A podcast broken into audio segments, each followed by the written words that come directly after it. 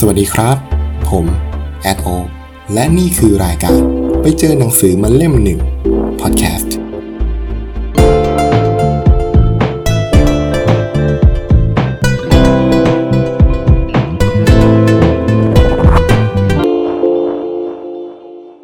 วันนี้เรายังอยู่กันกับเรื่องราวของหนังสือ Factfulness จริงๆ แล้วโลกดีขึ้นทุกวัน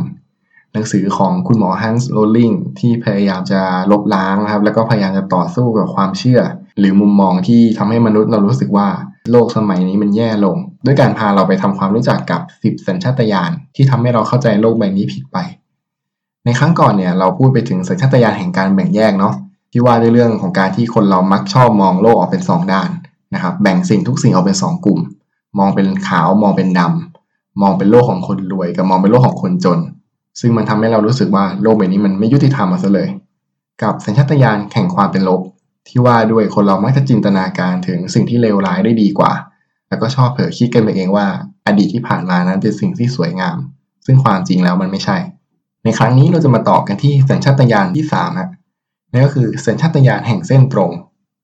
เรื่องทั้งหมดเนี่ยต้องกล่าวถึงสิ่งหนึ่งที่มนุษย์เราเคยกลัวกัน จริงๆทุกวันนี้เราก็ยังพะวงกับมันอยู่นะครับ นั่นก็คือ เรากลัวว่าในอนาคตในอีกไม่กี่สิบกี่ร้อยปีข้างหน้าเนี่ย คนจะล้นโลก จริงๆ เรามีข้อมูลที่มันมันชวนให้น่ากลัวด้วยแหละ ถ้าหากว่าเราย้อนกลับไปสักประมาณ 8,000 ปีก่อนคริสตกาลเนี่ยครับ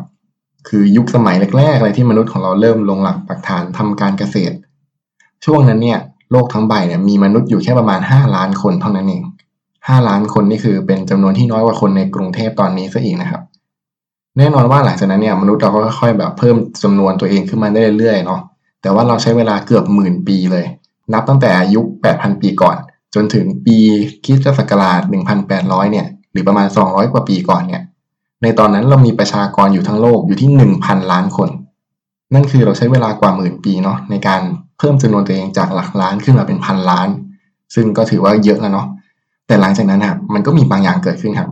คือหลังจากปี 1,800 เนี่ย เราใช้เวลาอีกแค่ประมาณ 130 ปีเท่านั้นเองนะครับ ที่เพิ่มจำนวนคนขึ้นมาอีก 1,000 ล้านคน กลายเป็นว่าทั้งโลกเนี่ยมีคนอยู่ประมาณ 2,000 ล้านคน แล้วในอีกร้อยปีถัดมาก็คือยุคปัจจุบันของเราเนี่ย เราเพิ่มจำนวนกันขึ้นมาอีก 5,000 ล้านคน โดยสรุปตอนนี้เรามีกันอยู่ประมาณ 7,000 ล้านคนทั่วทั้งโลก ลองนึกภาพดูนะครับว่า เราเคยใช้เวลาหมื่นปีในการเพิ่มจากหลักล้านเป็นพันล้าน แต่เราใช้เวลารวมแล้วแค่ 200 ไม่ถึง 300 ปีด้วยซ้ำ ในการเพิ่มคนขึ้นมาอีกเกือบเกือบ5,000 6,000ล้านคนเลย ซึ่งแน่นอนว่ามันเป็นตัวเลขที่รวดเร็วมากนะครับ แล้วก็ดูจะเป็นปัญหาทันที ถามว่าปัญหาเรื่องคนล้นโลกเนี่ยมันน่ากลัวยังไง คือ เราต้องเข้าใจก่อนนะว่าโลกเนี่ยมันมีทรัพยากรที่จำกัดใช่ไหมครับ เรามีพื้นที่อยู่อาศัยที่จำกัด เรามีอาหารการกินที่จำกัด พลังงานน้ำมันเชื้อเพลิงต่างๆ ก็มีจำกัด ดังนั้นการที่จำนวนคนเพิ่มมากขึ้นเรื่อยๆเนี่ยและรวดเร็วขนาดนี้เนี่ยมันจึงสอบแววน่ากลัวมาก เพราะว่าถ้าเกิดจำนวนที่เพิ่มขึ้น มันเพิ่มสูงเกินกว่าอัตราการผลิตทรัพยากรต่างๆเนี่ยนั่นจะหมายความว่าถึงวันหนึ่งเราจะอดตายกัน ถึงตอนนั้นเราอาจจะคิดถึงทานอสขึ้นมาก็ได้ครับอยากให้มาช่วยดีดนิวสแนปเอาคนออกไปสักครึ่งหนึ่งของโลก และจากตัวเลขที่มันเพิ่มขึ้นมารวดเร็วมากครับ จากหลักล้านมาเป็นพันล้านในหมื่นปี แต่เพิ่มขึ้นมาอีก6,000ล้านคนในเวลาอีกแค่200กว่าปีเนี่ยเมื่อเวลาเราเอาตัวเลขพวกนี้ครับมาพลอตเป็นกราฟ โดยเราให้แกนนอนเนี่ยเป็นเส้นของเวลา แล้วแกนตั้งเป็นเส้นของจำนวนคน เราจะได้กราฟกราฟหนึ่งอะที่ช่วงแรกเนี่ยเป็นเส้นตรงขนานแนวนอนมาเรื่อยๆเลยเป็นระยะเวลาประมาณ 10,000 ปี แล้วอยู่กราฟเนี่ยมันก็จะพุ่งขึ้นสูงขึ้นไปในแนวดิ่งในช่วงเวลา 200 ปีเท่านั้น และจากจุดนี้เองอะที่เป็นจุดที่ทำให้สัญชาตญาณของคนเราทำงาน นั่นคือสัญชาตญาณของเส้นตรง สัญชาตญาณเนี้ยมันบอกกับเราว่า เมื่อเราเห็นแนวโน้มของบางสิ่งที่มันเพิ่มสูงขึ้นเรื่อยๆเนี่ยเราจะจินตนาการต่อไปว่ามันจะเพิ่มสูงขึ้นอีก คือถ้าเกิดเราเห็นกราฟที่มันพุ่งขึ้นมาจากแนวเดิมเนี่ย จินตนาการของเราอะ มันจะพาให้เราเห็นเส้นกราฟเนี่ยพุ่งขึ้นออกไปจากแนวเดิมได้อีก และนั่นก็คือความผิดพลาด เพราะว่าในความเป็นจริงเนี่ยเราไม่มีทางรู้เลยนะครับว่า หลังจากพ้นจุดสุดท้ายของกราฟที่เราเห็นเนี่ย มันจะยังเพิ่มขึ้นเรื่อยๆ หรือมันอาจจะคงที่ก็ได้ หรือในความเป็นจริงมันอาจจะดิ่งลงก็ได้เช่นเดียวกันผู้เชี่ยวชาญด้านประชากรศาสตร์จากองค์การสหประชาชาติเนี่ยเขาได้คำนวณออกไปแล้วนะครับว่าประชากรของโลกเนี่ย จริงๆ แล้วเรากำลังเข้าสู่ยุคที่มีการเพิ่มจำนวนที่ช้าลง โดยเขาทำนายเอาไว้นะครับว่า หลังจากนี้เนี่ยตัวเลขของประชากรเนี่ยจะเริ่มหยุดอยู่ไม่เกินประมาณ 11,000 ล้านถึง 12,000 ล้านคนในช่วงปี 2100 เพราะฉะนั้นเวลาที่เราพอดกราฟขึ้นมาเนี่ยกราฟให้ได้มันจะไม่ใช่เส้นตรงชันนะ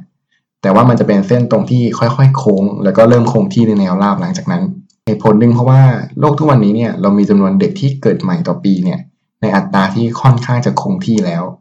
นั่นก็คือทุกวันนี้เรามีจำนวนของเด็กที่อายุไม่เกิน 15 ปีเนี่ยประมาณ 2,000 ล้านคน แล้วเขาก็ทำนายไว้ว่าในอีกร้อยปีข้างหน้าคือประมาณปี 2,100 เนี่ยเราก็จะยังมีเด็กอยู่ในสัดส่วนที่คงที่คือประมาณ 2,000 ล้านคนเท่านั้นเอง เหตุผลที่เรามีจำนวนเด็กเกิดขึ้นอย่างคงที่ในทุกวันนี้เนี่ยเหตุผลหนึ่งมันเกิดมาจากว่าทุกวันนี้ผู้หญิงมีลูกน้อยลงมากครับ คือในช่วงประมาณปี 1,900 เนี่ยยุคนั้นเนี่ยผู้หญิงเนี่ยมีลูกเฉลี่ยประมาณ 5-6 คน ในขณะที่ทุกวันนี้เนี่ยตัวเลขเฉลี่ยลดลงมาอยู่เหลืออยู่ที่ประมาณ 2-3 คนเท่านั้นเอง ซึ่งจริงๆแล้วนี่เป็นสัญญาณที่ดีมากตัวหนึ่งเลยนะครับ เพราะว่าอะไรเพราะว่าจำนวนบุตรต่อผู้หญิงหนึ่งคนเนี่ยมันมีความสัมพันธ์กับค่าค่าหนึ่งครับ สัมพันธ์กันอย่างมากด้วย นั่นก็คือระดับของความยากจนนั่นเอง เขาพบว่าอย่างนี้ครับว่า คนที่มีชีวิตอยู่อย่างยากจนข้นแค้นเนี่ยคือกลุ่มคนที่แบบไม่มีบ้านช่อง อดหลายมื้อเพื่อกินมื้อเดียวอะไรเงี้ยครับมักจะมีจำนวนลูกที่เยอะกว่า ด้วยเหตุผลหนึ่งก็คือ โดยหลักการแล้วมันคือการเพิ่มโอกาสในการได้กำลังแรงงานกลับขึ้นมาในอนาคต เหมือนว่าเรามีลูกเยอะๆ เพื่อที่เราหวังไว้ว่า อย่างน้อยในภายภาคหน้าเนี่ยลูกสักคนสองคนเนี่ยจะกลับมาดูแลเราได้ คือนึกภาพชีวิตความเป็นอยู่ที่ย่ำแย่ในยุคนั้นเนี่ยโอกาสรอดชีวิตของเด็กเนี่ยน้อยมากเลยนะถ้าเกิดเราย้อนกลับไปสักช่วงประมาณแค่หนึ่งถึงสองร้อยปีก่อนเนี่ย เด็กตายกันเยอะมาก การมีลูกห้าถึงหกคนเนี่ยมันจะช่วยให้เรามั่นใจได้ว่า จะมีอย่างน้อยสักหนึ่งถึงสองคนนี่แหละ ที่จะสามารถมีชีวิตรอดไปได้ เติบโตเป็นผู้ใหญ่ทำมาหาเลี้ยงครอบครัวได้ ในขณะที่คนที่มีชีวิตอยู่ดีแล้วเนี่ยเขาไม่มีความจำเป็นในเรื่องนั้น เราก็จะเริ่มเห็นนะครับว่าไลฟ์สไตล์ของคนยุคใหม่เนี่ยคือ เริ่มไม่ค่อยอยากมีลูกแล้วหรือมีอย่างมากก็แค่คนสองคนเท่านั้นเองเพราะว่าโดยทั่วไปคือ เราทุกคนมีเงินที่มันเพียงพอต่อการใช้ชีวิตประจำวันแล้วมีเหลือก็เพื่อหาความสุขให้ตัวเอง เลี้ยงดูครอบครัวตัวเองได้ เราก็เลยไม่ได้ต้องการจะให้มีใครกลับมาดูแลเราในยามแก่ หรือถ้าเกิดว่าเราจะมีลูกเนี่ยก็ขอมีแค่คนสองคน พอที่เราจะสามารถเลี้ยงดูเขาได้อย่างเต็มที่ด้วยกำลังทรัพย์ที่เรามีให้เขามีชีวิตที่ดีที่สุด แต่ถ้าเกิดว่าเราย้อนกลับไปในช่วงประมาณ 200 ปีก่อนเนี่ยเราจะพบนะครับว่าสัดส่วนของคนทั่วทั้งโลกในยุคนั้นเนี่ยเรามีคนจำนวนมากเลยที่อยู่กันอย่างยากจนข้นแค้นแต่สุดท้ายแน่นอนว่าเมื่อเวลามันผ่านไป ชีวิตของคนในสังคมทุก ๆ ประเทศครับ ก็เริ่มดีขึ้นมา อย่างที่เคยบอกไปในตอนก่อนๆนะครับว่า ทุกวันนี้เนี่ยเราเหลือคนที่อยู่ในระดับที่เรียกได้ว่ายากจนข้นแค้นเนี่ยไม่ถึง 10%ของทั้งโลกแล้ว อัตราการเพิ่มขึ้นของเด็กที่เกิดเนี่ยมันก็เลยน้อยลงตามไปด้วย จริงๆ เรื่องนี้มันยังสื่อถึงปัจจัยอื่นๆอีกนะครับ นอกจากเรื่องของความยากจนข้นแค้นนั่นก็คือเรื่องของระดับการศึกษา ผู้หญิงที่ได้รับการศึกษา ได้เข้าเรียนจนจบภาคบังคับเนี่ยมีมากขึ้น คนกลุ่มนี้เนี่ยเขาก็จะเริ่มเกิดความคิดที่ว่าเขาอยากจะเลี้ยงลูกให้ได้ดีกว่าที่ตนเองเคยได้รับมา โลกทุกวันนี้คนมีความรู้เรื่องเพศศึกษากันมากขึ้น ผู้หญิงมีโอกาสในการเข้าถึงของเรื่องของการคุมกำเนิด ผู้หญิงมีสิทธิ์มีเสียงในชีวิตครอบครัว สามารถร่วมวางแผนครอบครัวกับสามีของตัวเองได้มากขึ้นด้วย ในอีกมุมหนึ่งก็คือ ทุกวันนี้สิทธิของสตรีรวมถึงสิทธิของคนทั่วไปในเรื่องของการศึกษาเนี่ยมันเพิ่มสูงขึ้นจริงๆ มันมีเรื่องราวอยู่เรื่องหนึ่งครับคุณหมอฮันส์เนี่ยเขาเล่าว่าในสมัยที่คุณเมลินดาเกตส์เนี่ยภรรยาของบิลเกตส์เธอได้ร่วมกันก่อตั้งมูลนิธิขึ้นมาตัวหนึ่งครับ เพื่อสนับสนุนเรื่องของการแพทย์ปฐมภูมิ แล้วก็การศึกษาให้กับเด็กที่ยากไร้ในหลาย ๆ ประเทศ ช่วงนั้นเนี่ยมันจะมีเสียงคัดค้านมาจากผู้เชี่ยวชาญบางคนครับ ซึ่งคือเขาคงหวังดีเนาะแต่ว่าคำพัดค้านของเขาเนี่ยมันมันก็ฟังดูโหดร้ายไปหน่อย คือเขาบอกอย่างนี้ครับว่าเขาไม่เห็นด้วยกับเรื่องของการก่อตั้งมูลนิธิเกี่ยวกับการแพทย์ปฐมภูมิ หรือว่าการศึกษาให้กับเด็กยากไร้ เพราะว่าการสนับสนุนเด็กยากไร้เนี่ย จะเป็นสาเหตุให้โลกพังพินาศเพราะสุดท้ายคนจะล้นโลก ซึ่งหลักคิดเนี้ยเอาจริงก็คือชัดเจนเลยครับว่ามันอิงมาจากกราฟที่แสดงจำนวนของคนที่เพิ่มสูงขึ้น กับหลักคณิตศาสตร์ง่ายๆครับว่า ถ้าเกิดว่าเราช่วยให้คนยากไร้เนี่ยเขามีชีวิตรอดได้เยอะขึ้นคนกลุ่มนี้ก็จะออกมาใช้ชีวิตใช่ไหมครับ ออกมาใช้ทรัพยากรต่างๆ ร่วมกันกับพวกเรา แน่นอนก็จะเกิดปัญหาคนล้นโลกอย่างที่เราเคยกลัวกัน ซึ่งมันเป็นวิธีการคิดสำหรับคนที่ไม่เคยรู้มาก่อนเลยว่า ในโลกทุกวันนี้การที่คนจนน้อยลง ผู้คนสามารถเข้าถึงการศึกษาได้มากขึ้น ผู้คนมีชีวิตความเป็นอยู่ที่ดีขึ้น มันทำให้คนเนี่ยเริ่มมีลูกน้อยลง อัตราการเกิดใหม่ของเด็กเนี่ยก็เริ่มคงที่ และทั้งหมดเนี่ยกำลังนำเราไปสู่ยุคที่จำนวนประชากรเนี่ยอยู่อย่างพอดี และก็เหมาะสมกับธรรมชาติ ดังนั้นจริงๆแล้วมันเป็นในทางตรงกันข้ามเลยเนาะการที่เราสนับสนุนหรือว่าให้ความช่วยเหลือกับผู้ที่ยากไร้ ให้เขาได้มีชีวิตความเป็นอยู่ที่ดีขึ้น ได้รับการศึกษามากขึ้น มีความรู้มากขึ้น เข้าถึงการคุมกำเนิดได้มากขึ้น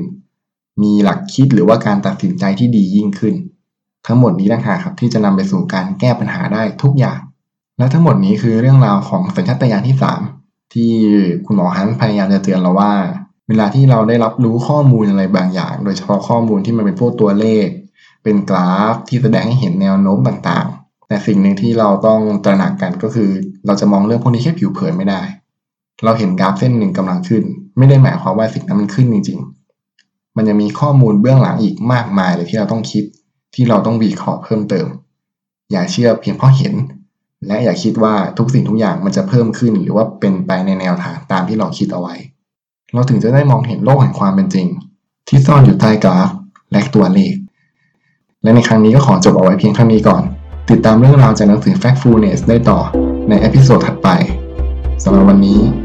สวัสดีครับ